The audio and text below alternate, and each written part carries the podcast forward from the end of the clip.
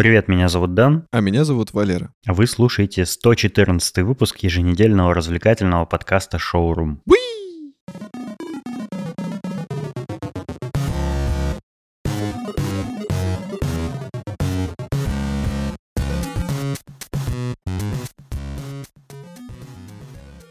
Я тут прочитал э, новость, но она уже старая.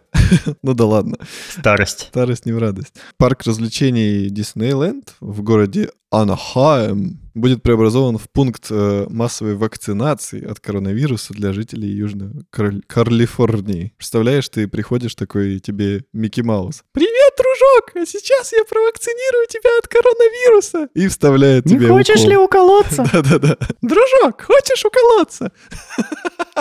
А почему тебя эта новость заинтересовала? Ну, сейчас же все подряд превращают в эти э, пункты. Ну да, но просто я вот Особенно именно эту картинку представил, что ты в Диснейленде, да, вот в этих декорациях, там, знаешь, феи, пираты Карибского моря, Микки Маус, и, и тебе ставят вакцину от смертельного вируса. По-моему, вообще очень контрастно. Заодно и следует Белоснежке там антидот какой-нибудь дать.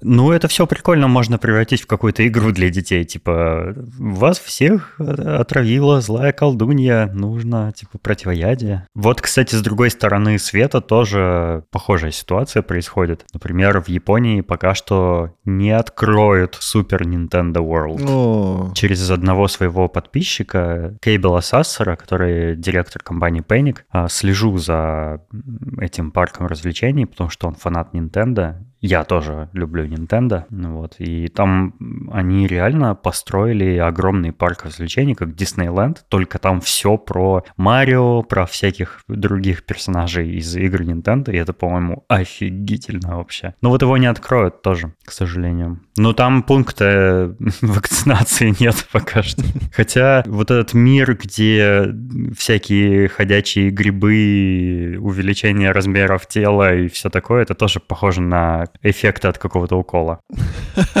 Не, если бы раздавали приставки Nintendo, там Switch, например, то я, может быть, даже бы вакцину поставил. Ну, в смысле, за вакцину давали С приставку. чего это тебе будут за вакцину давать приставку? Это ты должен приставку отдать за вакцину. У меня нет. Не будет, значит, вакцины тебя. Черт.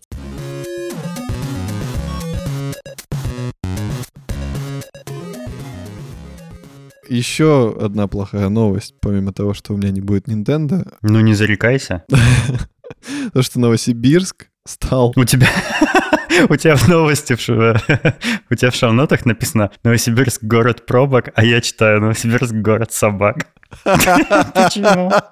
Ну, кажется, одно другому не мешает. Ну да. Что там с пробками-то? Э, Новосибирск вошел в топ-10 мирового рейтинга пробок. Представьте, вдумайтесь в эти слова. Новосибирск вошел в топ-10 мирового рейтинга пробок. То есть всего Тебя мира. это удивляет? Я, я на самом деле, когда зашел в эту новость и прочитал, я удивился, а почему там на первом месте не какой-нибудь там Кемерово, на втором месте там Екатеринбург, на третьем месте э, какой-нибудь там Казань? Ну, то есть почему, учитывая, в какой супер-мега жопе все города нашей страны, я не удивлен был бы, если бы все топ-10 занимали они.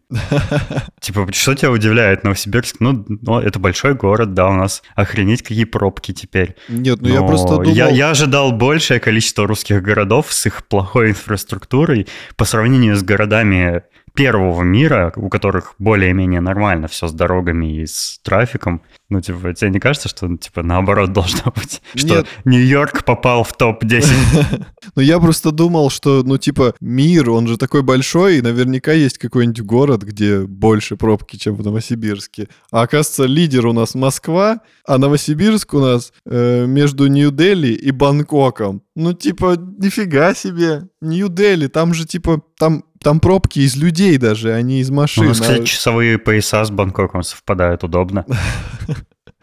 Представь, да, то есть индусы, э, люди толпой идут, и у них еще толпа на дорогах в виде мотоциклов этих э, повозок мотоциклетных. Я думал, что ну куда уж может быть хуже, но нет, Новосибирск. И в подтверждение того, я вчера ехал, и у нас еще в одном месте из-за строительства вонючего четвертого или какого-то там 25-го моста, у нас еще в одном месте переделали проезд по дороге, и теперь там четыре полосы превратили в одну. И люди просто стоят в адской пробке в одном ну, месте, Но ты в другом. должен гордиться тем, что ты стоял в топ-10 пробок мира.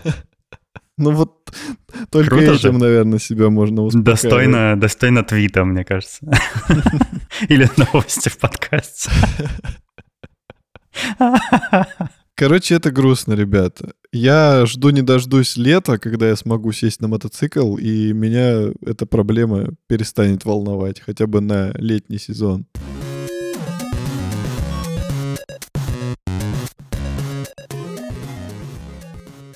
Один из наших давних слушателей, и, кстати, наш патрон, довольно давно, то есть в прошлом году, задал вопрос, эм, на который мы хотим ответить в этом выпуске. Вопрос задает Марат, и звучит он так.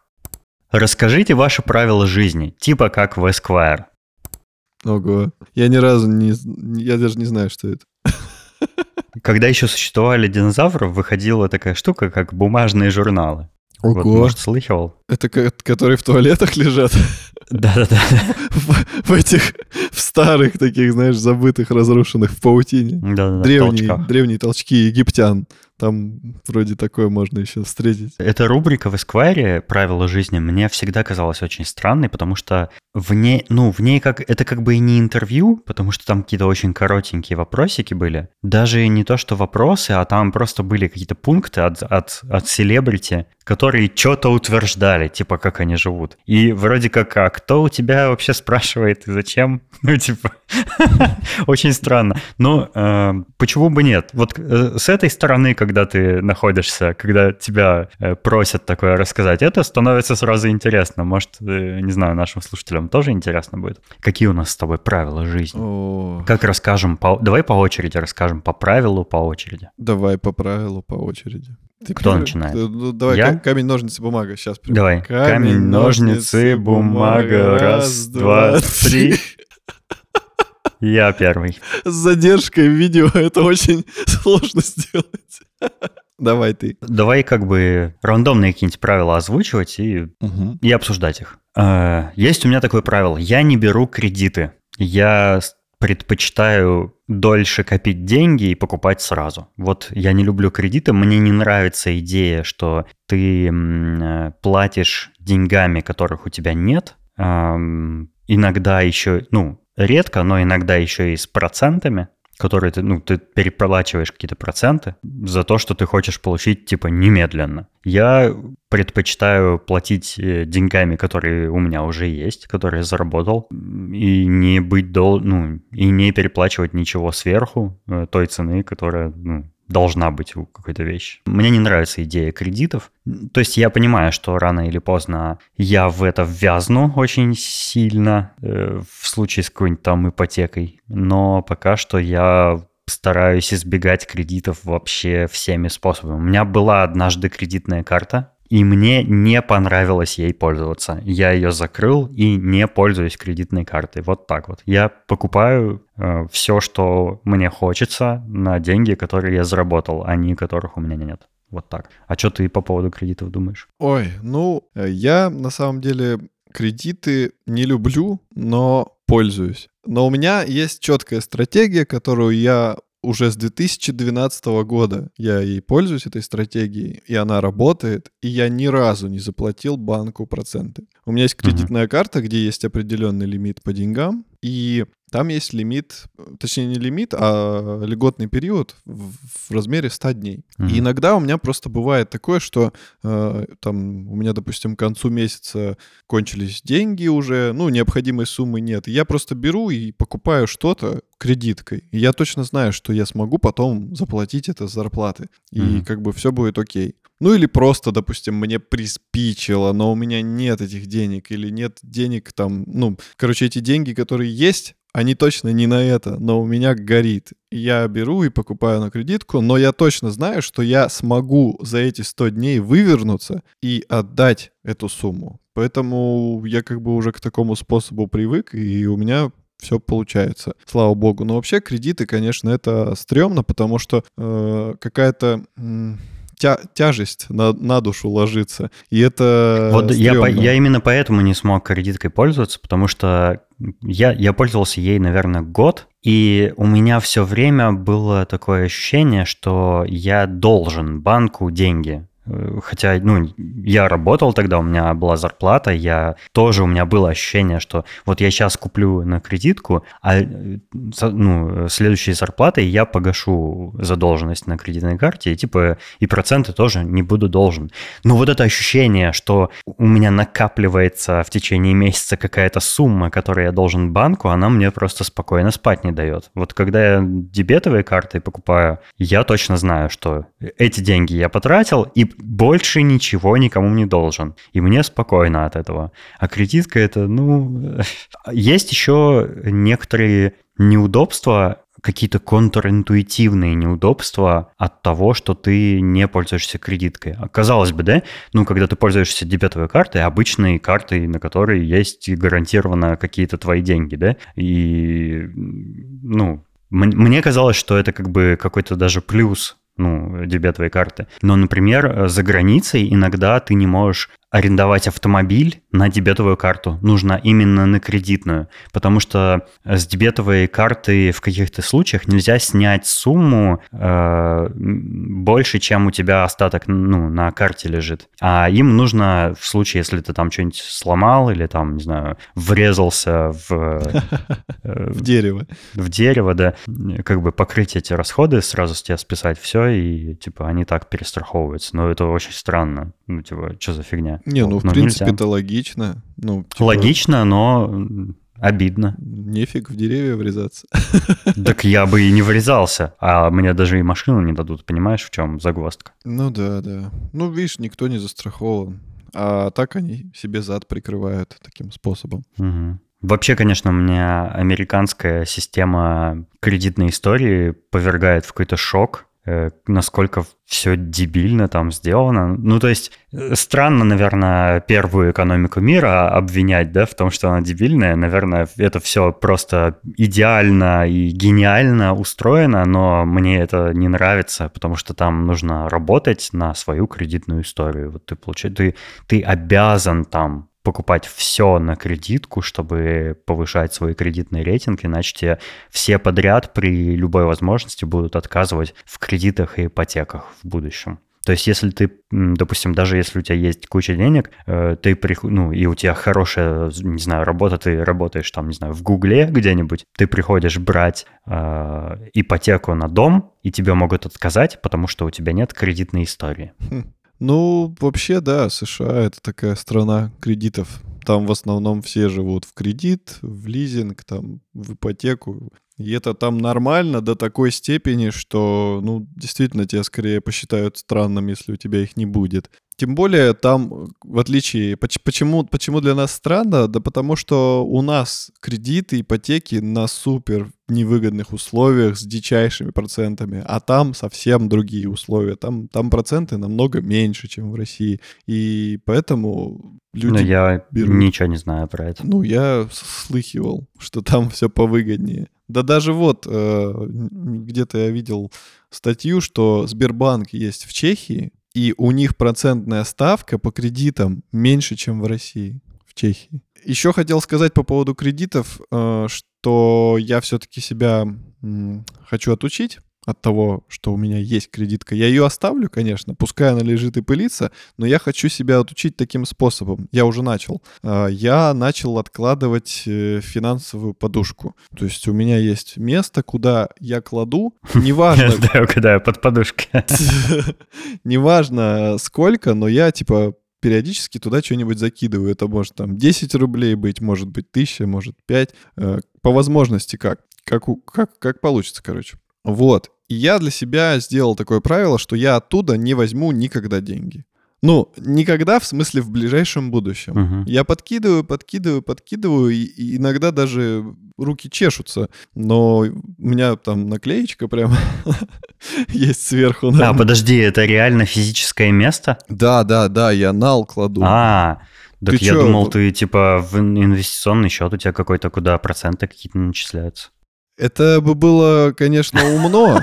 У нас инвестиционные счета — это довольно конская зараза, потому что возьмем, возьмем, к примеру, моего друга, у него был счет, где были годовые проценты, и у него накопилось за год э, в районе там 15 тысяч рублей. И когда, ну именно процентов, э, и когда он решил снять деньги, все ему сказали, ты можешь снять деньги, но те проценты, которые у тебя остались, они сгорят. Потому что он какой-то срок не выдержал, да? Там, там есть какой-то типа обязательный срок хранения. Да, да, да. То есть э, там то ли 5 лет, то ли что, ну, а прошел всего год. Ну и как бы, ну, стрёмно уже. Ну, условия надо было внимательно читать. Вот у банка, которым я пользуюсь, э, который мы не будем называть, потому что он не является спонсором нашего подкаста, а мог бы. Уже. А, Есть такая темка, она похожа на то, что ты делаешь. Она называется, я не- точно не помню, могу соврать, но что-то типа инвест-копилка или что-то такое. Короче, в чем суть этой штуки? Она прикольно работает. Ты, когда делаешь покупки, вообще любые, допустим, там, не знаю, ты заказал еду на там 1255 рублей. Она округляет это до э, указанного тобой порядка, например, до 1260 рублей или до 1300 рублей. Ну, Мгм. типа, как ты скажешь, она округляет эту сумму и списывает с тебя эту сумму, а эту разницу, до которой ты округлил, она переводит на инвест-счет. И то есть каждую покупку, что бы ты ни покупал, вот эта сумма округления у тебя от- откладывается. Ну, то есть ты чуть-чуть тратишь с каждой покупки больше, но на самом деле эти деньги откладываются на, на инвест-счет, который начисляет тебе проценты. По-моему, М. гениальная идея. Ну да, неплохо. Главное, чтобы ты еще эти деньги потом смог забрать. Давай, теперь твоя очередь. Какое у тебя правило жизни? У меня вытекает, наверное, из темы про деньги. Это то, что я люблю покупать то, что другие боятся покупать. Или считают, что эта покупка нерациональная, глупая, необдуманная. Это речь про секс-шопы идет или что? Что другие боятся покупать? Ну, что-то непрактичное. Например, спортивный автомобиль. Или мотоцикл. Или там, дорогую видеокарту. Или что-нибудь, э, не знаю, там, для музыкальной студии тоже супер дорогой. Дорогую гитару. Профит в том, что я получаю из-за того, что я не боюсь совершать вот такие поступки, покупки. Профит в том, что я получаю от этого потом кайф. Мгм. Типа не, не узнаешь, не попробовав. You only live once, как Ну, говорят. YOLO. да, типа того. Я не смог, видимо, это все в, в правило правильно сформулировать, но посыл типа такой. Мгм. Я, я просто не знаю, что такое Esquire, и, видимо, я не, немножко не понял, как, как это правильно. Только, только древние мудрецы знают, что такое Esquire. Да, типа Марата. Да. Тогда, если продолжать тему финансов и покупок, я предпочитаю хорошие, долговечные и дорогие вещи дешевым и одноразовым. Ну, например, эм, я предпочитаю переплатить за что-то, если это дает мне уверенность в том, что вещь более качественная. Соответственно, допустим, прослужит мне дольше или там, ну, не знаю, да, с чем бы сравнить. Вот, например, я недавно купил себе новый iPhone, и я очень много переплатил за то, ш- за объем памяти встроенный. Я взял на 512 гигабайтов э, с учетом того, что я буду использовать его несколько лет, скорее всего, и мне нужно, чтобы место на нем не закончилось. Я мог бы взять более дешевый, да, iPhone, там, не знаю, на 256 гигабайтов, и место в нем закончилось бы быстрее, и я, наверное, я, скорее всего, жалел бы об этом потом. Но я подкопил больше денег, чем нужно было, и купил тот, который мне нужен с максимальным объемом. Знаешь, вспоминается сразу поговорка «скупой платят дважды». Вот я предпочитаю платить один раз. Вот, поэтому выбираю вещи более качественные. Ну, например, у меня не очень много одежды, но вся хорошая. Вот. Как- как- Какую-то одноразовую одежду, такую, которую, типа, надел, потом тебе разонравилось, ты выбросил ее, я стараюсь не приобретать. Тоже касается и всего вообще, всего. Ну, кроме еды. Еда вся одноразовая. Вот. Ну, э, что касается там каких-то вещей, э, электроники, там, не знаю, чего-нибудь еще, я предпочитаю переплачивать, потому что жизнь показывает, что то, что стоит дороже, лучше. Логично. Хорошее правило. Мне нравится. Я бы тоже, наверное, его использовал, но не всегда могу. Как с кредитами. Да. А, Мое следующее правило — это думать о близких всегда. Заботиться, помогать, радовать. Вот. Потому что... Как говорил Дон Корлеоне, что самое главное? Семья. Правильно. Он вот. пользовался твоим правилом жизни. Поэтому я всегда думаю о своих близких людях э, и стараюсь по возможности помогать им. Ну, все же думают о своих близких. Чем э, ты отличаешься от других людей? Поясни. Одержимостью. Ну, типа, я могу какую-нибудь э, помощь возвести, в, как это называется, в... Водка такая есть, в абсолют. Во, точно. Я в водке не силен. Я сначала про белугу думал. Хорошо, что не про путинку. А то подумал, Дэн, ты совсем крыш поехал. Да, я, я все возвожу в водку.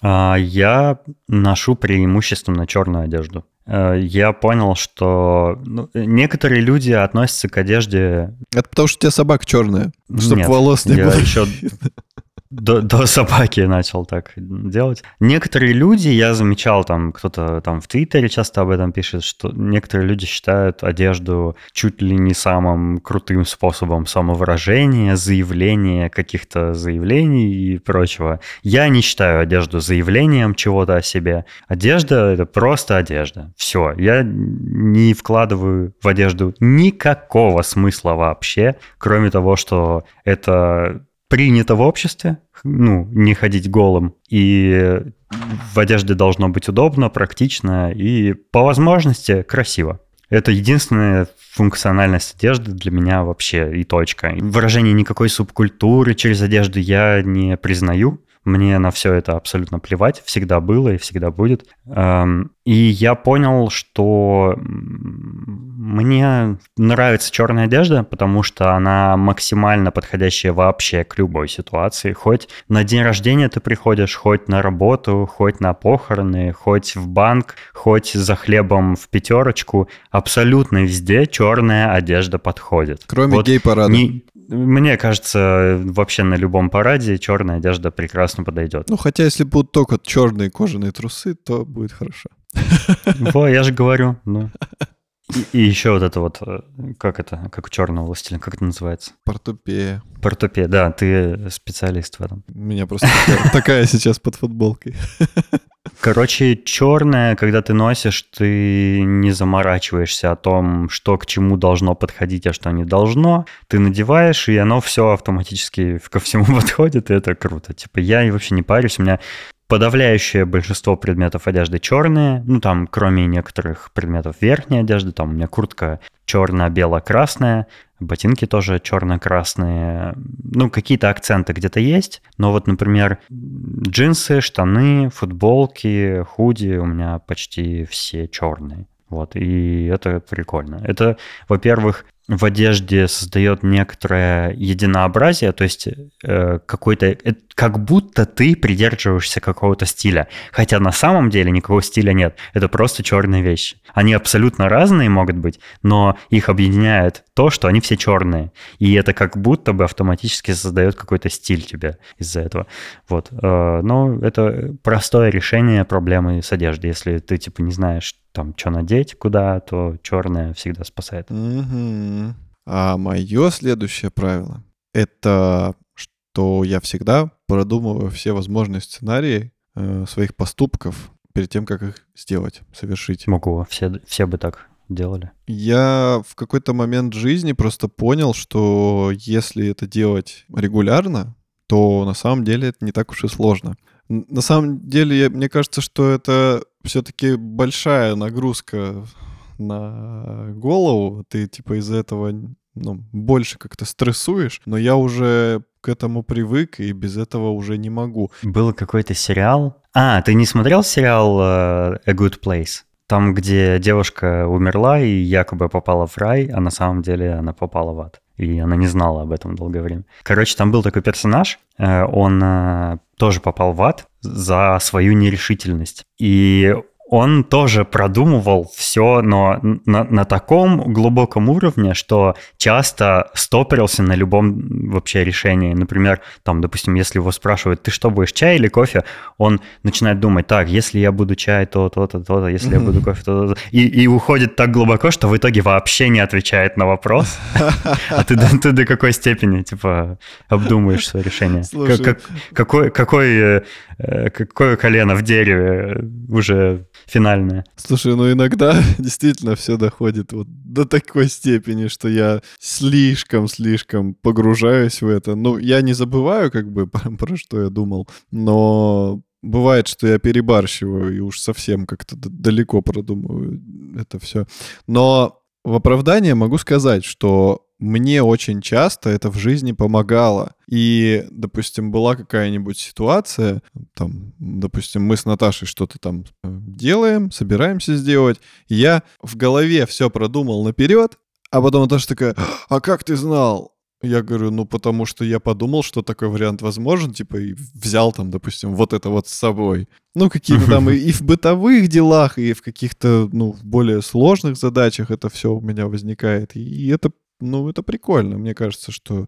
Но иногда действительно тяжело совершить какие-то, знаешь, типа поступки спонтанные. Хочется быть спонтанным, но мне уже трудно быть спонтанным из-за этого. Ну, как раз э, в тему спонтанности не то чтобы я очень часто придерживаюсь такого правила, но по крайней мере, я настраиваю себя, стараюсь себя настраивать на такой образ жизни, что я стараюсь быть открытым к новому и неизвестному. То есть пробовать что-то новое, чего-то, что я еще не пробовал. Это позволяет ну, какой-то новый опыт получать, какие-то новые впечатления. Ну, там, не знаю, э, в прошлом выпуске про еду я много говорил о том, что я стараюсь есть пищу, которую не пробовал до этого. Допустим, если я в незнакомый ресторан иду, я стараюсь там заказать что-нибудь такое, о чем я даже не слышал еще никогда, чтобы получить новые ощущения. И чаще всего я их и получаю. То есть это чаще всего как бы работает положительно, то есть я испытываю новые ощущения, собственно, не знаю вообще для чего еще жить, если не для этого. Вот. Но это не только про еду, это про всякое другое э, тоже касается. Если я куда-то еду, допустим, в какую-то новую страну, я, э, ну, я могу составить маршрут, да, по каким-то крутым достопримечательностям, которые там во всех э, гидах написаны, да, но если я увижу хоть малейшую возможность отступить от маршрута и ввязаться в, какое, там, в какое-нибудь знакомство новое, куда-нибудь пойти, куда меня позвали, я обязательно тут же соглашаюсь, потому что это что-то, что я не запланировал, а скорее всего там будет что-то, чего я не ожидаю. Из последних таких историй самое прикольное, ну, там, самые прикольные, связанные именно с путешествиями в Америку, были такие ситуации, которые, ну, никак бы не, не могли произойти, если бы там, ну, некоторые степени э, риска я не привил, там,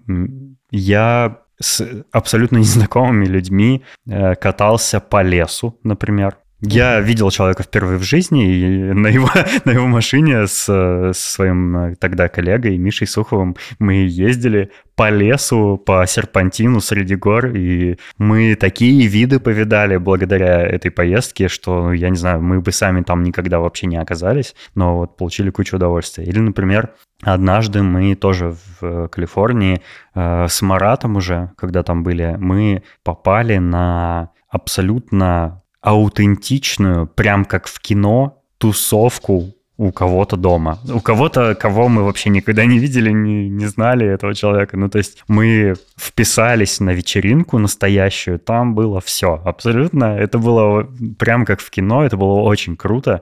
И я вот испытал такой, так, ну, вот такое событие, которое, ну, в иной ситуации было бы вообще абсолютно нереально. Вот.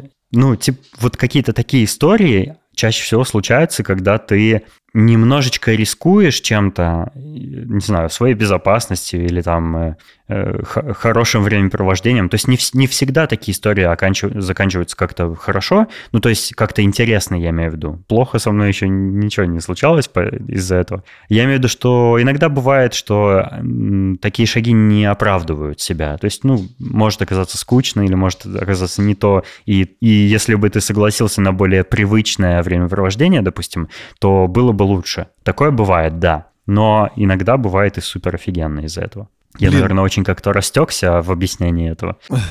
Но это прикольно, и я стараюсь э, себя настраивать вот на такое мировоззрение, которое ты сейчас описал, но я очень с трудом ввязываюсь в такие спонтанные штуки. И в этом моменте вот мне, у меня часто бывают ситуации, когда там ты или кто-нибудь еще мне говорят, типа, да давай, будет круто, да давай, давай, типа, нельзя упускать шанс, да, да, да. Я начинаю мять... Э, да, я, я так себя иногда веду. Я начинаю мять булки, и такой типа, ну не, ну не, ну давайте не. И фишка здесь в том, что я настолько вот человек по-дурацки устроенный, что меня не надо вот так активно агитировать. Я недавно понял тактику, как со мной надо себя вести, чтобы я на такое согласился. Надо типа сказать, хм, типа, чувак, это будет круто, но может быть, бы стоило это сделать? И я такой, ну не. Ты такой, ну ладно, типа, не хочешь, как хочешь.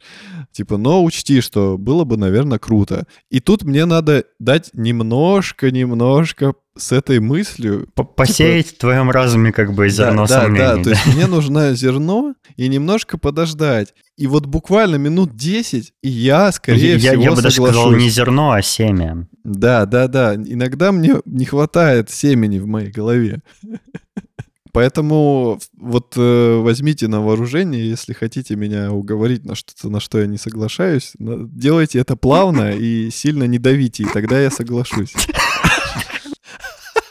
Ладно, твоя очередь. Uh, у меня есть такое правило, которое звучит...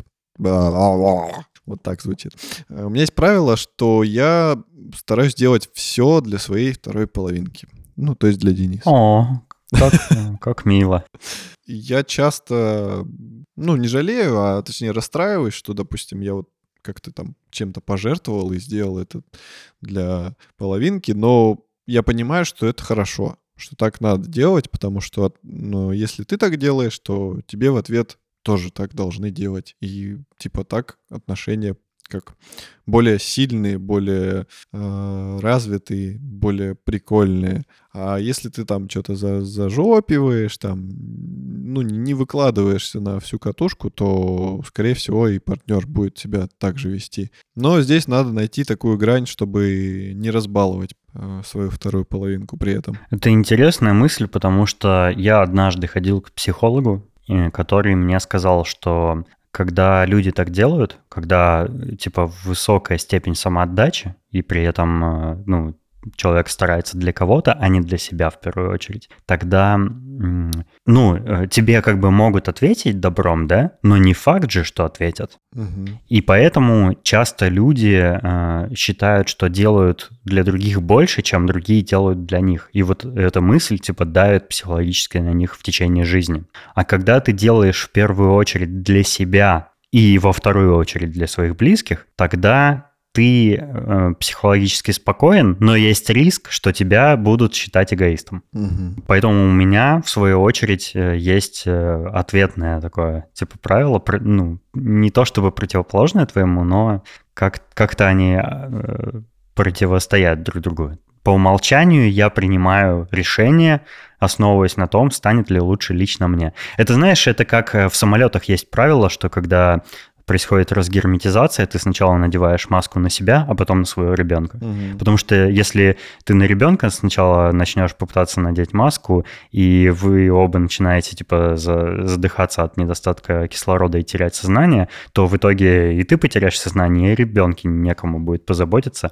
А когда ты на себя надел, то ребенок может в обморок-то и упадет, но ты наденешь ему маску, и он потом придет в себя. Угу. Типа того, такая логика. Вот у меня примерно такая логика, только по жизни. То есть я понимаю, что мне там нужно э, о родителях заботиться, там, о собаке, да, у меня, ну, есть э, какая-то ответственность в жизни, и вот э, я забочусь о ком-то, но для того, чтобы заботиться о ком-то, мне нужно, чтобы мне самому для начала хорошо было, типа того. Угу. А у меня заключительное правило, не знаю, правило ли это, а, оно заключается в том, чтобы делать что-то своими руками.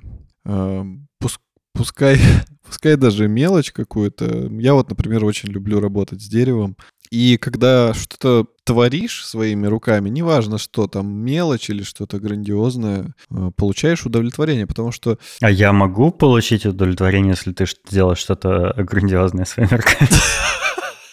Я считаю, что человек должен что-то мастерить, создавать, потому что это у нас э, заложено с каких-то незапамятных времен, когда там мы брали камушком дубинку, ну, палочку обтесывали, чтобы превратить э, в дубинку и колотить там мамонтов. И, Стрелу скорее. Ну, дубинку же тоже там веточки с нее срубали, сделали ее более удобной формы, чтобы держаться было. Mm. Вот, и это все шло через поколение, и сейчас, когда уже большинство людей привыкли больше покупать уже готовые вещи и почти ничего не делают своими руками, я думаю, что ну, все-таки надо это делать. Кто-то же делает те вещи, которые они покупают. Ну да, да, да, да. Но и самому не надо раскисать, потому что в любой момент случится апокалипсис, и надо будет делать лук и дубинку. Надеюсь, у нас будет чуть более технологически продвинутый апокалипсис, чем, чем в ситуации, когда с дубинками придется бегать. Ну и я тогда свое заключительное правило жизни озвучу. Я полагаюсь на науку и не верю в Бога, и я отучился от суеверий. Знаешь, меня больше всего из этого всего радует, э, наверное, последнее, что я отучился от суеверий, потому что всегда суеверия мне казались какими-то странными присказками, Например, когда там говорят удачи, ну, надо ответить к черту, или когда там что-нибудь ты такое сказал плохое, то надо тьфу сказать, или там, э, ну, какие-то какие вещи, вот, которые в быту постоянно звучат, и они не имеют никакого смысла. Или, например, э, знаешь, есть у людей такой страх, что если они озвучат какую-то плохую мысль, то это с ними случится, или там кто-нибудь заболеет, или что-нибудь там такое, да, и там говорят, ой, не говори так, ой, не дай бог, ой, тьфу-тьфу, да. Вот я так не делаю, это так глупо и бессмысленно. От слов, которые я произношу, ничего не, не может произойти. Они не, не обладают никакой магической силой, и это, мне кажется, от каких-то бабок древних э, язычных э, тянется сквозь века, и это очень бесит на самом деле. Вот, и никакие такие суеверные ритуалы я не совершаю. Я уже не помню, что такого бывает. Ну, короче, вот я не суеверный человек. И я спокойно иду по дороге, когда черная кошка перебежала мне путь, и мне абсолютно это не парит. Я даже не задумываюсь уже об этом. Ну, вот подобного рода вещи, да, или там, не знаю, когда ты забыл дома ключи, то ты должен, ну, ты возвращаешься, ты обязательно должен посмотреть в зеркало. Ну, типа, что за бред вообще? Ну, это абсолютно бессмысленный бред. Или не здороваться через порог. Тоже это что? Или не лежать ногами, не спать на кровати ногами к выходу. Ты знал, что есть такое суеверие? Я сплю потому ногами что, к выходу. Да, потому что ногами к выходу покойников выносят из дома. А я, кстати, Вообще, слышал ну... наоборот, другое, что головой нельзя к выходу. Типа, что тогда... Так вот в том-то и дело, что это все бред. Да. У одного одно, у другого другое, и не поймешь, чья правда, и вообще это все полное, ну, околесится. Это не имеет никакого смысла вообще. Ладно, если бы допустим, в этих суевериях содержалась хотя бы какая-то толика здравого, здравого смысла. Ну, например, э, есть э, там, не знаю, религиозный пост, да? Это абсолютно практически полезная штука. Ты весь год жрешь все, а потом делаешь какой-то перерыв, это, это просто диета. Это да, у обычных того, людей разгрузить... это называется диета, я только хотел сказать. Да, чтобы разгрузить организм, чтобы дать своему туловищу отдохнуть, телу точнее. Это, это имеет практический смысл. Или, например, там, ну, разные там правила, да, религиозной жизни, которые там в, в Библиях описываются, или заповеди, они же тоже для того, чтобы социум мог нормально существовать, написано там. Ну, типа, там преступления разные не совершать, там, с женами э, свои, своих э, друзей не спать там, и все такое, не вырывать у э, других людей и, и не убивать никого, да, это же очень хорошо. Mm-hmm. То есть ты как бы не делаешь таких преступлений, и общество тогда нормально функционирует. В этом есть смысл. А вот в суевериях смысла нет никогда никакого. Можешь хоть какой-нибудь вспомнить, в котором был бы какой-то смысл? Нет. Вот, спасибо. Ну вот такие правила у нас в жизни. Не знаю, могут ли они оказаться кому-то полезными. Надеюсь, кто-нибудь что-нибудь из них почерпнет. Ну если у нас э, будет брать э, Esquire когда-нибудь интервью, то мы получше, конечно, подготовимся. А я нет, я тоже самое расскажу. Ну ладно. Ну, я точно лучше подготовлюсь, потому что я, я, я плохо готовился.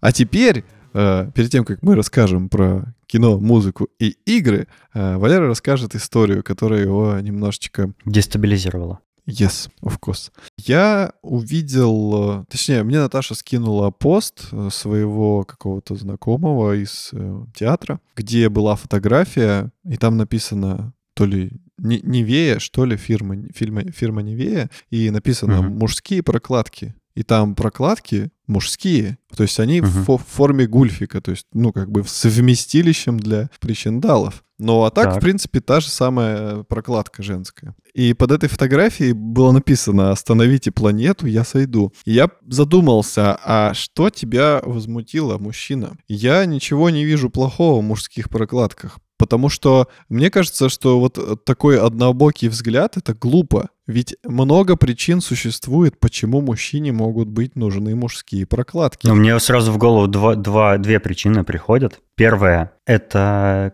когда у тебя есть физиологические проблемы. Да. Ну, очевидно, что нужно эту проблему как-то решать. Угу. И это, наверное, ну, такое изобретение, как мужская прокладка, наверное, очень многим очень сильно помогает. Да, да, да. И да, хорошо, да. что оно существует, да? Ну и вторая причина эстетики и красоты, если ты не хочешь на своих белоснежных джинсах. Вот, кстати, да, да. Назовите мне хоть одного мужчину, который так стряхнул, чтобы потом капелька в трусах не осталась. Да таких не бывает. Так смотри, вот э, я все-таки еще немножко поглубже копну в эту тему. Есть много причин, по которым прокладка может быть нужна не только для капелек. Если, допустим, какая-то проблема у мужчины, которая требует нанесения мази. Угу. Или он, допустим, операцию какую-то провел, да, или, или он, был или на осмотре у, него... у врача с такой инвазивной процедурой, знаешь? Да, да, да, да, да. Есть такое явление, как э, эякуляция неожиданная, особенно в подростковом возрасте. У меня никогда в жизни не было неожиданной эякуляции, у меня были только ожидаемые. Прогнозируемые. Да, да, так точнее. Запланированные. Ну, насколько я знаю, такое бывает. Это неплохая такая страховка тоже. Также есть э, болезни, передающиеся половым путем, а также есть проблемы, которые связаны с возрастом. Ну, я про это и имел в виду, когда говорил физиологические проблемы. Да-да-да, но я просто раскрываю, раскрываю эту тему во всем ее естестве. Подгузник не нужен, потому что проблема не настолько масштабная. Но прокладка угу. в самое то. Я считаю, что все отлично, а этот человек, который это запостил, он кретин. Ну, это с самого начала же было понятно. Ну да. Я просто хочу, чтобы люди знали, что есть э, люди, которые не понимают мужские прокладки. А не, ну мы, мы в целом как бы осуждаем мудаков. Да. И я считаю, что это какое-то гендерное неравенство, когда женщины могут себе позволить прокладки, а мужчины нет. Вот, Давайте, кстати, чтобы да. все могли себе позволить прокладки. И тампоны.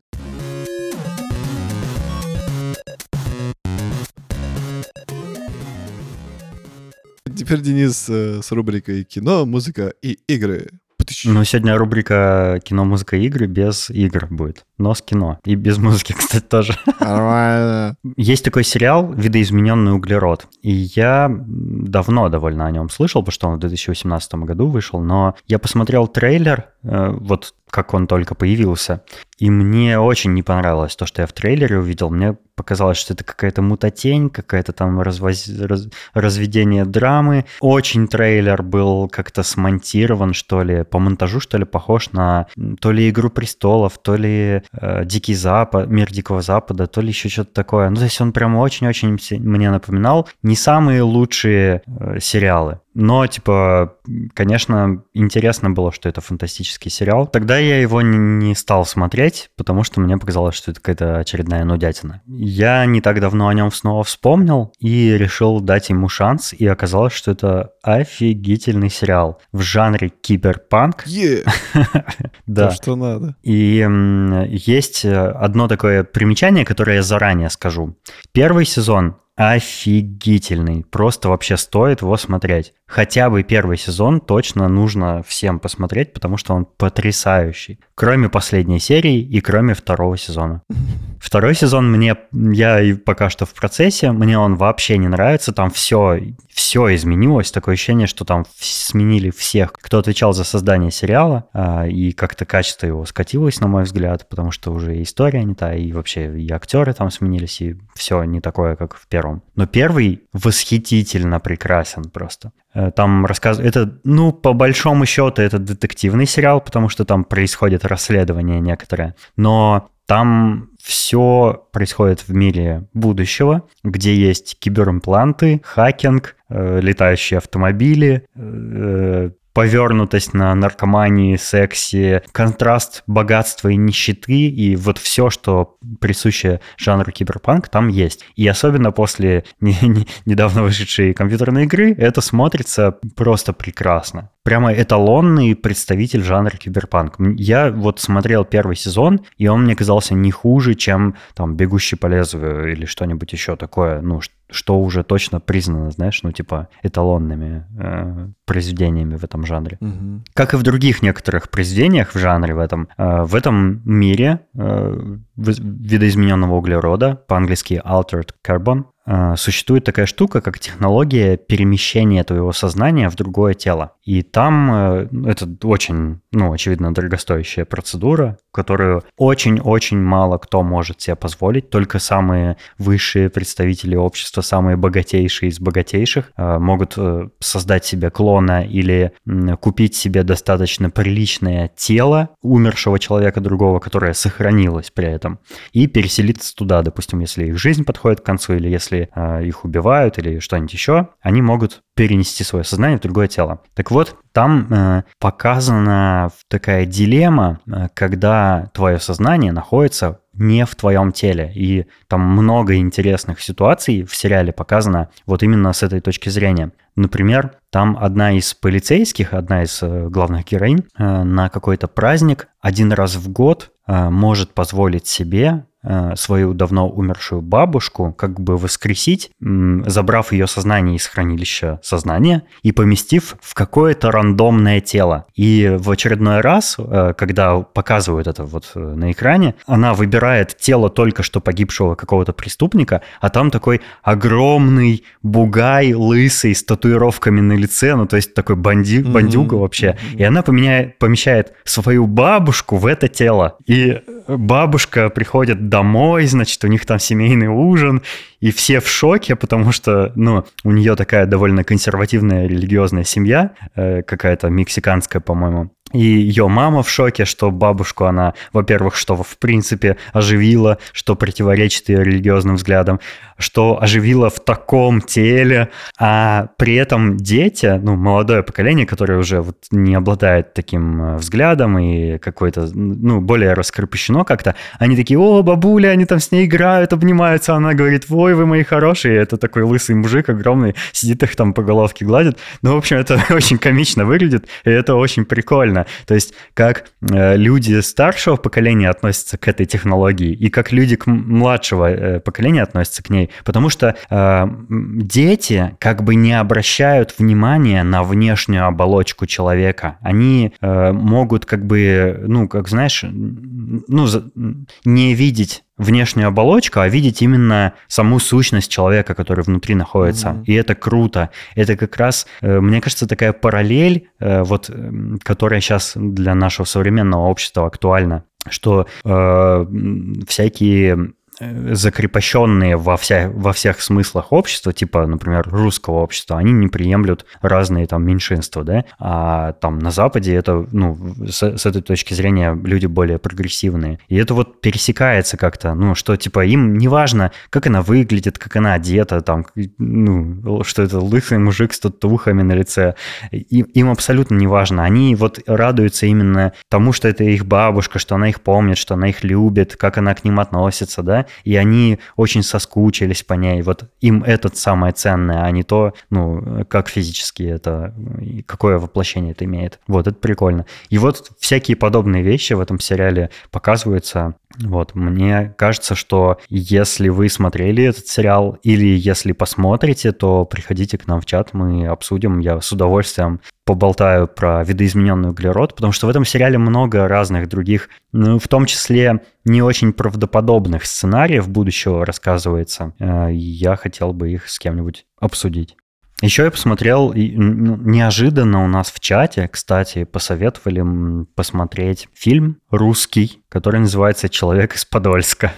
Я такой думаю, о, ну, я когда прочитал название, такой думаю, о, ну, какая-то очередная шняга, наверное, там при поддержке Министерства, э, э, фонда кино, чего-нибудь такого, какой-нибудь там модный режиссер э, опять в саундтрек монеточку там вставил, вот это вот классика, да? Но оказалось, что это офигительный, очень артхаусный фильм, которого я вообще не ожидал. Я не ожидал увидеть там то, что увидел. Во-первых, «Человек из Подольска» снят при поддержке Министерства культуры. Не знаю, о чем это говорит, наверное, ни о чем, но это факт. Во-вторых, сюжет этого фильма абсолютно, ну, на мой взгляд, не поддается никаким предсказаниям. То, что там происходит, ты не можешь предугадать, как с большинством фильмов. Ну, ты иногда смотришь какое-нибудь кино и думаешь, а, ну, значит, вот этот сделал то-то, это то-то, и дальше будет вот это. И так оно и случается иногда. А в этом фильме ты, что бы ни предсказал, оно будет не таким. Что мне понравилось, во-первых, он пугающий, потому что в нем э, в очень реалистичной манере съемки показывается задержание полицией. Человека на вокзале задерживает полиция, и вот я всегда сам боюсь такого сценария. У меня были случаи со мной в жизни, когда ни с того ни с сего полицейские по какой-то причине ко мне докапывались вообще э, без малейшего повода. И это всегда были очень неприятные ситуации, и уверен, уверен, не у меня одного, но есть такая, такая неприязнь к полиции. Ты знаешь, что если к тебе подходит полиция, это не означает ничего хорошего. Вот э, это в России так работает. Так вот, фильм весь об этом. Он тебя, вот пока ты смотришь, тебе максимально некомфортно, и ты такой, о, блин, блин, вот с ним сейчас что-то плохое будет. И фильм об этом. И он крутой, на самом деле. Это такой полный артхаус, такая полная шизофрения. Но мне понравилось. Это очень редкий экземпляр русского кино, который мне нравится. Советую посмотреть его. Неожиданно. Еще хочу напомнить, что в 2018 году Мэтт Гронинг, создатель «Симпсонов», э, сделал новый мультсериал «Disenchantment». Не знаю, как переводится, наверное, «Разочарование». Э, это это типа как Футурама, только в средневековье. И это очень крутой мультик. Первый сезон вы, вышел в 2018 году. Так вот, новость заключается в том, что недавно вышел полностью второй сезон. Ну, потому что сериал выходит на Netflix, и вышел второй сезон спустя три года. Всех поздравляю, кто любит этот мультик. И еще начал выходить новый сезон сериала «Сервант». А, то есть «Дом с прислугой». Дом с сервантом. Че уж там, тоже что-нибудь порекомендую. Я совершенно случайно наткнулся на сериал, просто по телевизору, ну, по какому-то нормальному каналу, по платному, типа се- сериальный какой-то канал. 18 плюс? Нет. Сериал называется Endeavor. Endeavor. Ну да. либо молодой Морс. Молодой Морс. Что? Морс и Endeavor, Endeavor, Endeavor — это его имя, а Морс — это его фамилия. Это детектив. И mm. на самом деле это приквел э, старого сериала, который назывался «Инспектор Морс». Это как бы рассказывает про молодые годы этого детектива. Он такой английский, там такие английские убийства. Э, мне понравился он тем, что там довольно изощренные какие-то истории, то есть они не такие простые, какими могут показаться на первый взгляд. Только этот молодой детектив может докопаться до истины. Я последнее время что-то подсел на детективы. Я вот как, как с Коломбо начал, с Колумбо, потом, э, потом был Пуаро, сейчас вот этот э, молодой Морс. я, я кайфую. Он красиво снят, качественная съемка, потрясающие старые такие э, автомобили английские, там всякие Ягуары, Бентли, Роллс-Ройсы. Ну, хороший сериал посмотрите. Кто любит детективы, я думаю, вам понравится.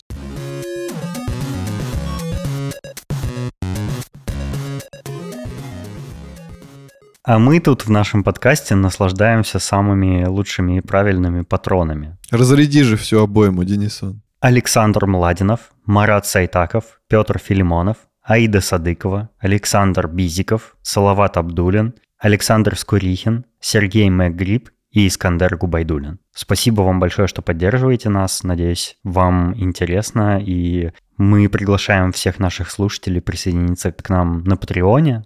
Если вам нравится наш подкаст, вы можете поддерживать нас. А мы там публикуем всякие интересные дополнительные материалы. А я всех дружно приглашаю в наш уютненький чат в Телеграме. Там по-прежнему все тихо, спокойно, и мы нежно и дружно общаемся, сидя вокруг костра нашей э, чудесной э, дружбы.